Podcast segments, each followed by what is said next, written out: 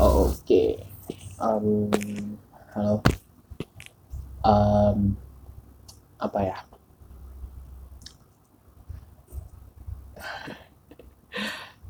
Gue lagi nggak tahu pengen bahas apaan, cuman pengen cerita aja kalau gue baru aja nonton film. Filmnya menurut gue ini bagus. Eh, film dari Dwayne Johnson eh, atau The Rock. Karena gue tuh orang yang kalau nonton film gitu gue pasti cari tahu gue mau lihat siapa sih di film ini gitu. Kayak yang kemarin uh, gue nonton film itu tuh gue nonton filmnya John Cena karena gue gue juga suka WWE gue suka WWE dan dua orang ini adalah dua orang yang gue kagumi gitu karena ya skill mereka ya di mikrofon tuh jago banget. Dan kayak ibarat kalau misal sepak bola gitu ya ibarat sepak bola tuh um, mereka jago dribbling lah gitu. Jadi nggak jago ngegolin nggak nggak jago apa gitu mungkin tapi mereka jago dribbling gitu dan gua enjoy gitu gua menikmati itu. Uh, gua nonton filmnya Dwayne Johnson sama Kevin Hart yang judulnya Central Intelligence. Gua nonton itu dan uh, ada ada banyak banget hal yang bisa gua dapet di situ selain selain kebahagiaan gitu. Gua nonton itu terus uh, happy. Dan karena ya filmnya juga action komedi jadi lucu. Terus gue punya apa ya uh, alasan lain sebenarnya untuk untuk melihat itu karena uh,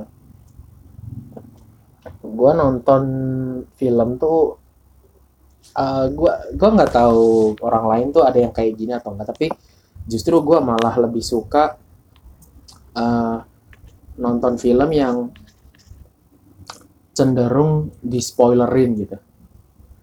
Ya tapi nggak nggak spoiler secara utuh tapi ya at least gue nemu nemu sinopsis yang agak panjang gitu.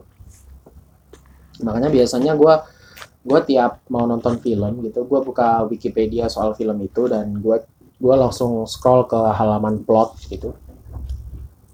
Jadi di mana gue bisa dapat cerita yang lumayan panjang di situ dan uh, oke okay, gue nonton ini nih gitu. Dan gue nonton itu uh, bagus menurut gue filmnya. Uh, itu film box office juga. Ada banyak pelajaran yang bisa gue dapet. Salah satunya soal uh, gimana setelah masa SMA gitu setelah masa SMA tuh uh, orang yang uh, selalu bersinar selalu yang jadi yang paling unggul gitu di masa SMA tuh belum tentu sukses gitu. Belum tentu lebih sukses daripada orang yang sering dibully waktu SMA dan itu jadi alasan gitu dan itu jadi alasan kenapa kalau misal gue gue punya anak ya kalau misal gue punya anak gue bakal ngelarang dia ngebully siapa pun itu. Karena ya eh, apa ya itu tuh bisa jadi bisa jadi apa sih kayak senjata makan tuan gitu loh. Karena ketika lo ngebully seseorang terus kemudian lu nggak nggak lebih sukses daripada orang itu ya intinya lu yang malu sendiri gitu. Jadi apa ya mendingan nggak usah ngebully siapa pun lah gitu. Lu jadi orang yang biasa-biasa aja. Kalau perlu lu jadi uh, orang yang berprestasi tapi uh, humble juga gitu ke orang lain. Dan itu lumayan agak susah gitu ditemukan karena ya apa ya um, biasanya orang yang yang pintar karena kerja keras gitu agak lebih susah untuk bergaul gitu. Karena dia dia cenderung lebih banyak menghabiskan waktunya untuk untuk terus menempa diri terus menempa diri gitu. Karena mungkin dia sadar dia nggak punya terlalu banyak bakat gitu tapi ya sebisa mungkin uh, humble kepada siapa pun sih. Nggak perlu yang terlalu merendahkan apalagi ketika uh, lu jadi siswa yang punya bakat gitu. Kayak lu nggak perlu belajar pun lu ulangan udah dapat nilai 100 lu uh, ibarat dua jam pelajaran lu cukup dengerin sedikit-sedikit gitu sisanya lu ngapain kayak gitu. Tapi lu ulangan tetap dapat nilai 100 ya itu. Biasanya orang-orang yang kayak gitu biasanya se ini pengetahuan gua ya. Jadi ini subjektif ini opini. Biasanya emang agak sombong gitu. Nggak nggak sombong secara terbuka banget enggak tapi yang kayak lebih uh, memandang orang tuh sedikit lebih rendah gitu. karena uh, tiga kali uh, di masa sekolah gua tuh gua ketemu orang-orang yang kayak gitu. Dan itu uh, cukup apa ya cukup bikin orang lain tuh justru malah ngecap buruk gitu. Ke ini orang meskipun dia pinter gitu hmm, di SD gua gitu di zaman gua SD gua inget banget ada temen gua yang pinter. Dia pinter terus tapi ya gitu dia sombong. Bahkan sampai yang kayak reuni pun enggak enggak bisa dibilang reuni sih kayak ya kita nongkrong bareng gitu. Itu ya masih dengan mulut besarnya gitu nyeritain segala macem gitu. Gue yang ya ya udah ya ya ya gue cuma dengerin doang. Gue tuh kalau ada orang yang kayak gitu tuh nggak pernah pengen ngebantah gitu. Ya udahlah biarkan biarkan dia dengan segala omongannya gitu. Gue cukup cukup tahu aja gitu mana yang harus gue gua masukin ke hati mana yang enggak gitu makanya kenapa ketika uh, orang lain kayak ngehina gue gitu gue justru malah kayak apa ya intinya biasa aja gitu. Malah justru kadang orang lain tuh marah buat mewakili gue marah gitu. Kayak temen gue pernah marah ke orang gitu. Dia merasa uh, dia harus mewakili itu ya, meskipun waktu SMA gue cukup sering berantem ya tapi nggak nggak yang apa ya kalau orang lain nggak keterlaluan menurut gue gitu gue nggak sampai yang kayak gitu. Tapi ketika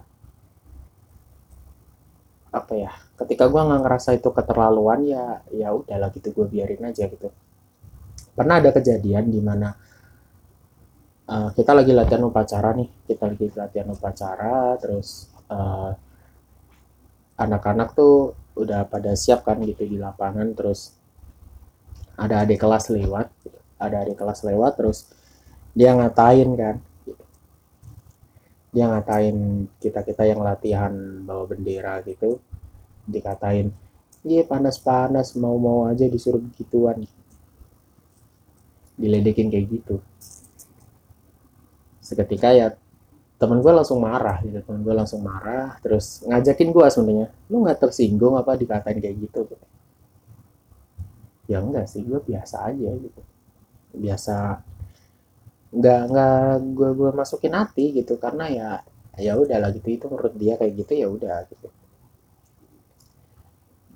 Tapi uh, temen gue ini nyamperin dia ke kelas nyamperin adik kelas ini ke kelasnya dicari terus dikeplak palanya gitu kan.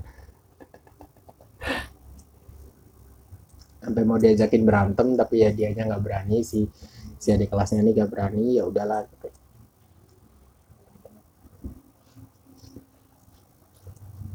ya ada banyak banget lah cerita. Makanya kayak di film itu si The Rock-nya kan jadi agen CIA sementara si Kevin Hart ini kan waktu SMA jadi anak yang sukses gitu.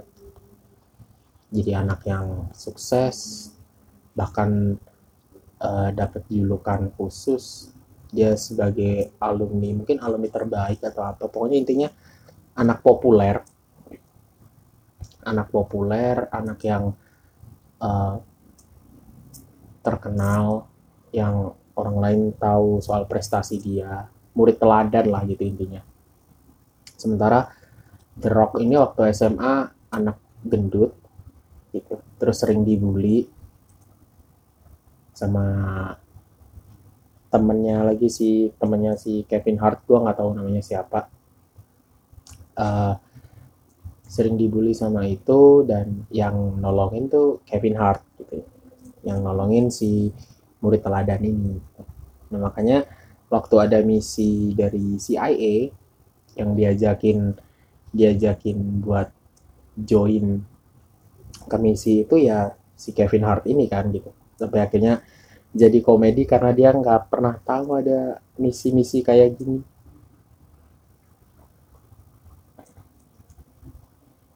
Sampai dia meyakinkan ke ke si The Rock, si Dwayne Johnson ini bahwa uh, ya sekarang setelah lulus SMA tuh dia nggak jadi apa-apa gitu kecuali seorang akuntan gitu. Akuntan di kantor biasa yang sering telat naik jabatan gitu jadi karyawan biasa-biasa yang cenderung apa ya ya biasa-biasa aja lah gitu. Padahal mengingat dia waktu SMA tuh murid berprestasi bahkan dipuji-puji sama guru kan gitu.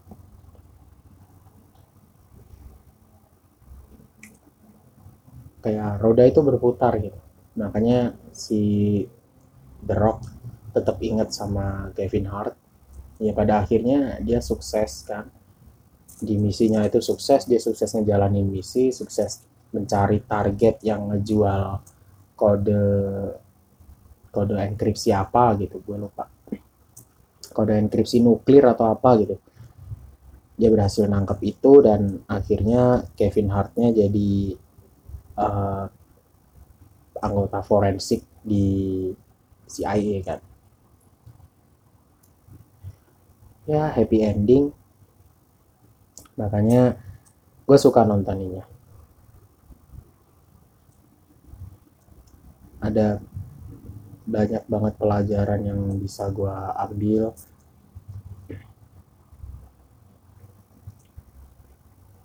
Um, terus ngomongin apa ya? Tapi um, itu bitter truthnya sih. Itu bitter truthnya bahwa ketika lu sukses di masa sekolah atau di masa kuliah gitu nggak ngejamin lu sukses di masa depan itu bitter truth yang sebagian orang alami. Kadang justru malah itu tuh membebani psikologis si orang itu. Kayak dia bakalan uh, bakalan butuh butuh apa ya? Butuh support buat move gitu. Biar dia nggak nggak mengingat terus masa-masa jayanya dan menolak untuk menghadapi realita. Ya, pada akhirnya kan uh, waktu terus berjalan gitu. Ya realita yang lu hadapi ya yang ada di sini sekarang, bukan lu waktu SMA. Gitu.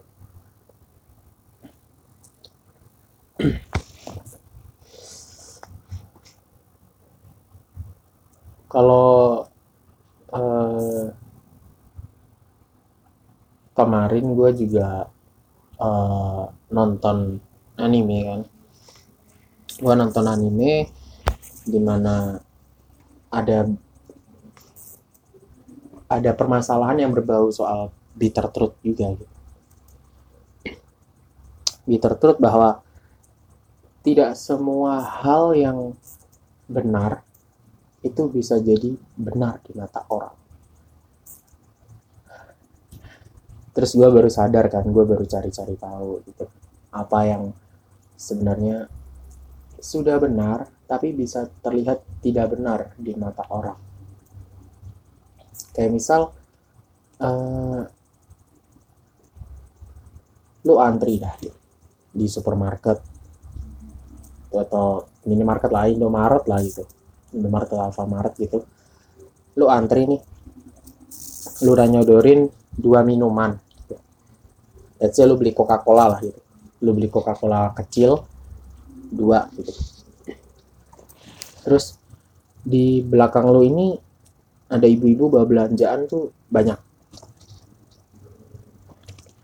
Terus ibu-ibu ini naruh naruh belanjaannya tuh di meja. Di meja kasir gitu. Otomatis kan salah kan dia nyerobot antrian gitu. Tapi ketika lu tegur dia lu justru yang kelihatan salah gitu.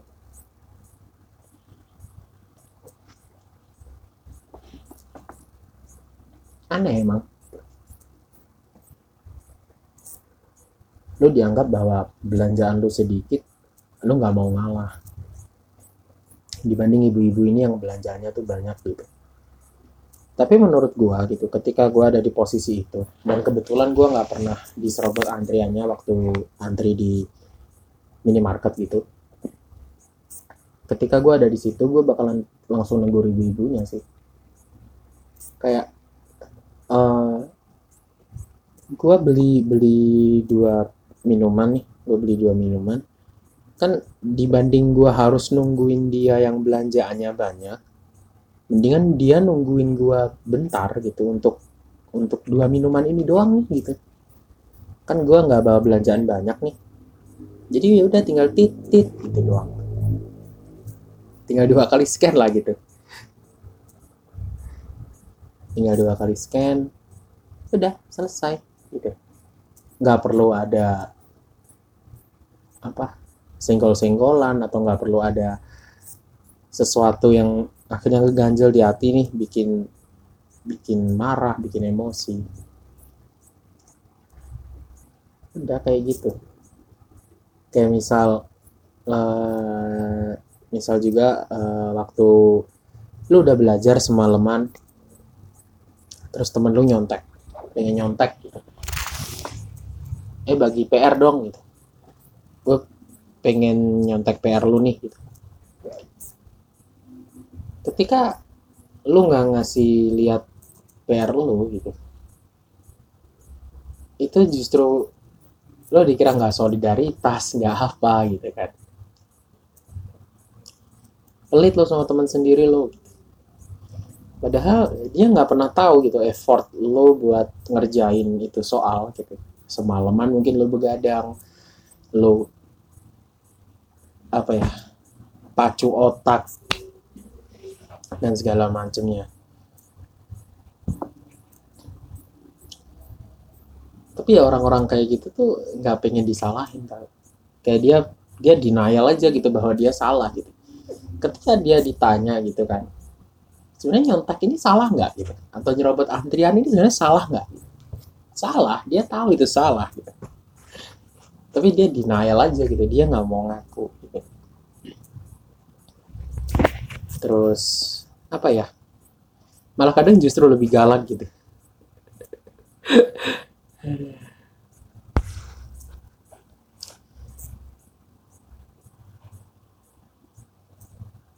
justru lebih galak malah ya udah akhirnya kita sendiri yang minta maaf gitu orang bener tuh bisa minta maaf gitu lucu emang kadang tuh tapi ya gitulah mereka denial karena ya tidak semua orang bisa menerima fakta gitu. Bahkan ketika udah di udah di, di ah dijejelin fakta yang ada gitu. Udah nih fakta di depan mata lu sendiri gitu. Itu aja orang masih bisa bisa ngeles gitu. siapa pun lah gitu ditanya di seluruh dunia gitu orang nyerobot antrian tuh salah nggak gitu salah sebenarnya tapi ya ada aja orang yang ngeles dengan alasan ya lu kan gak punya urusan lain selain ini atau apalah bla bla bla. Gue lebih buru-buru gue keburu ini keburu itu keburu ini keburu itu gitu.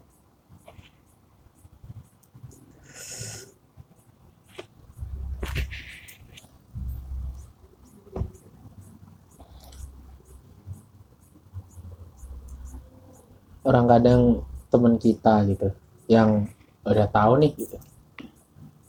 Ya misal uh, kasih contoh lah gitu teman kita gitu. Dia udah tahu nih kalau uh, pacarnya ini nggak beres gitu. Sebagai teman uh, eh, gue bantu dia gitu. Gue bantu dia buat uh, cari tahu gitu kenapa pacarnya ini nggak beres gitu kan. Terus let's say pacarnya selingkuh ketahuan selingkuh terus gue ajakin temen gue nih buat ayolah ke TKP gitu. Kita ke tempatnya dan lihat pacar lo ini selingkuh. Itu aja. Kadang tuh masih kita tuh masih bisa salah gitu. Kayak dia mungkin masih bisa bisa punya narasi kayak kenapa sih lo ngasih tahu soal ini ke gua? Gitu. Ada loh yang kayak gitu ada sebenarnya.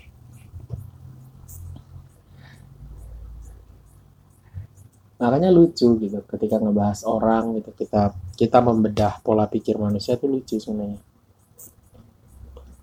Lucunya tuh bukan lucu yang yang gimana ya? Kok bisa gitu loh? Kenapa sih orang ini harus berpikir seperti ini gitu lucu sebenarnya tapi ya itu bagian dari perspektif lah gitu kita harus hargai itu karena ya itu yang menjadikan manusia tuh unik gitu karena setiap manusia tuh punya pola pikir yang berbeda gitu kayak sama-sama ngelihat sebuah sebuah benda aja gitu perspektifnya tuh bisa beda gitu.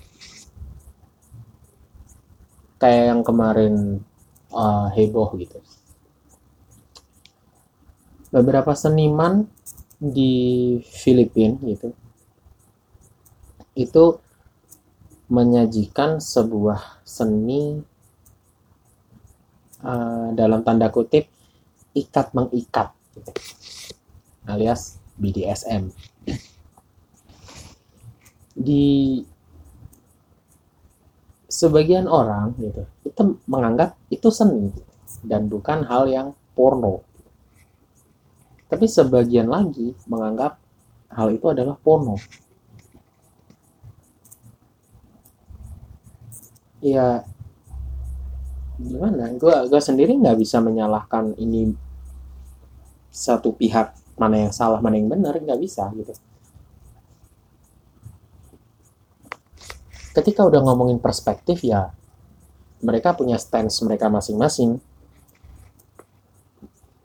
dan kita menghargai itu sebagai bagian dari apa ya toleransi lah gitu.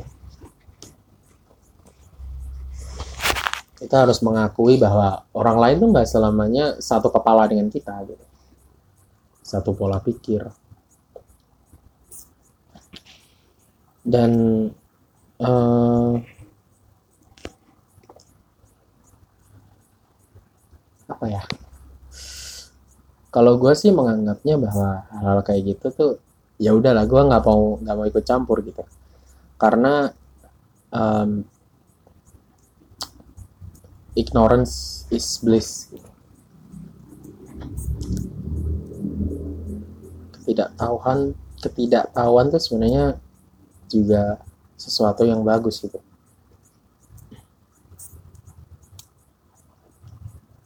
nggak pengen nggak pengen ikut campur gitu. Dalam hal kayak gitu.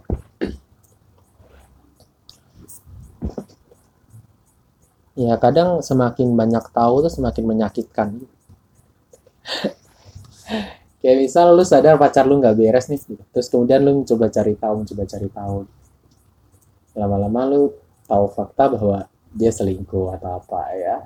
Menyakitkan juga gitu dan pada akhirnya semakin banyak tahu tuh kadangkala bisa menggiring kita gitu. Menggiring kita tuh jatuh ke depresi gitu. karena karena stres karena uh, stresnya tuh karena banyak tahu tadi gitu. Banyak tahu fakta-fakta pahit banyak tahu bitter truth yang selama ini disembunyikan orang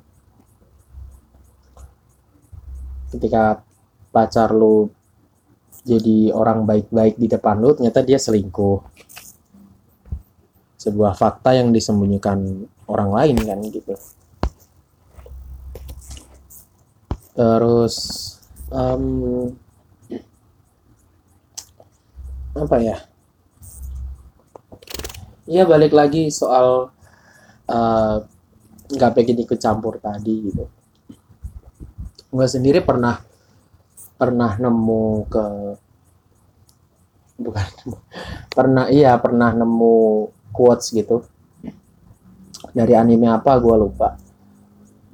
Uh, intinya ketika lu nggak bisa tanggung jawab sampai selesai mendingan lu nggak perlu ikut campur. Maksud maksud dari quotes itu adalah uh, ketika lu ngasih tahu bitter truth ini ke orang dan orangnya stres gitu bahkan bisa sampai depresi gitu dan lu nggak mau tanggung jawab ya mending harusnya tuh lu pura-pura nggak -pura tahu aja gitu. Karena ketika orangnya nggak bisa menerima fakta itu itu tuh justru malah apa ya ibaratnya kayak lu udah udah apa ya intinya lu udah dorong temen lu udah dorong temen lu aduh udah dorong temen lu dari turunan nih dari turunan habis dari tanjakan lu udah dorong temen lu ke turunan gitu. Terus ketika temen lu jatuh lu nggak mau nolong gitu. ya udah amat tugas gue cuman nurunin dia gitu dia mau turun ya udah gue turunin gitu itu menurut gue juga ada benernya sih gitu.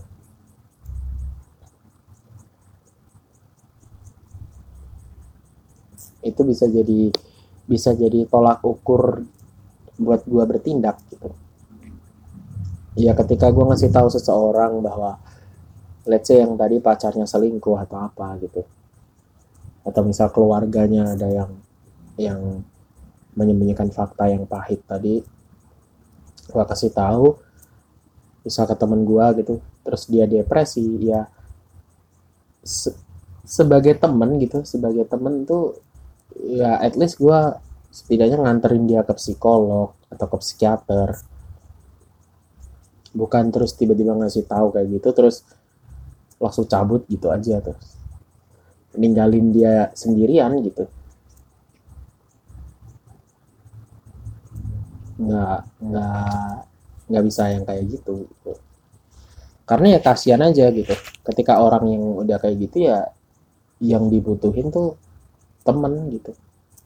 Bukan sesuatu apalah itu yang berharga yang lain gitu. Yang dibutuhin adalah support gitu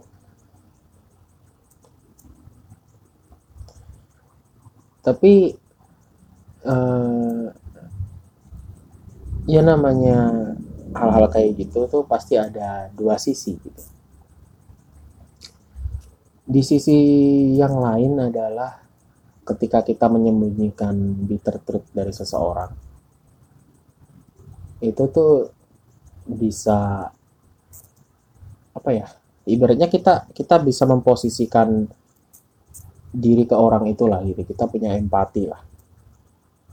Misal uh, ketika kita yang ada di posisi itu terus ada orang lain yang tahu soal fakta itu ya kita tuh pengennya juga tahu kan gitu.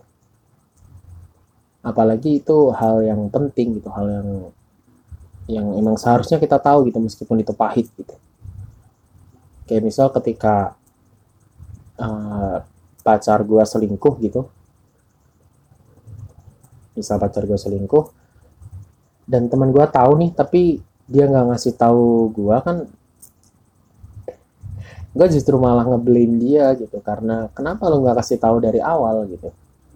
Kenapa harus nunggu gue dulu buat tahu fakta ini gitu? Selalu ada ada yang kayak gitu-gitu apalagi itu hal-hal yang penting gitu.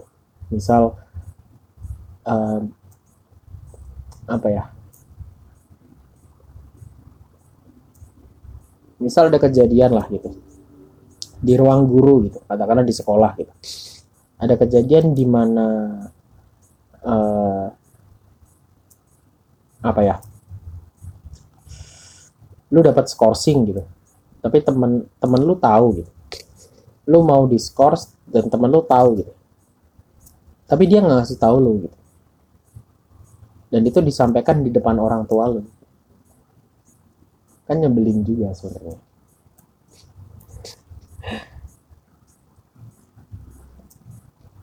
Terus ada juga ungkapan bahwa bitter truth better than sweet lies.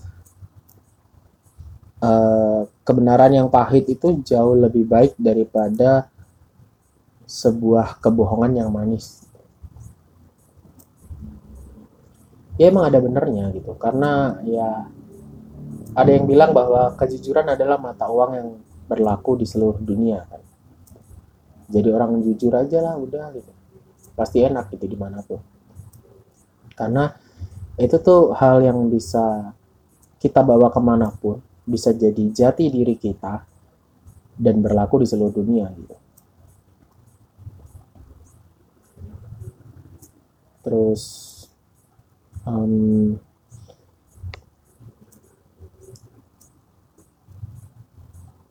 apa ya? Ada yang bilang bahwa uh, yang kayak gitu gitu. Misal ketika kita ngasih tahu ke temen kita soal let's say pacarnya tadi selingkuh gitu.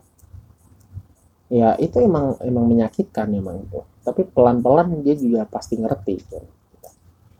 karena ya apa ya ya waktu akan menyembuhkan lah gitu. Intinya tuh kayak gitu. Um, terus ada juga yang kemarin gue baca bahwa manusia tuh sejujurnya nggak bisa bohong nggak bisa bohong dan benci kebohongan gitu tapi mereka menguatkan diri mereka tuh untuk bisa bohong gitu. kayak ada ada faktor faktor pendorong di luar alam bawah sadar yang itu bisa bikin manusia tuh bisa bohong gitu. Karena pada dasarnya manusia tuh nggak suka bohong dan nggak suka dibohongin.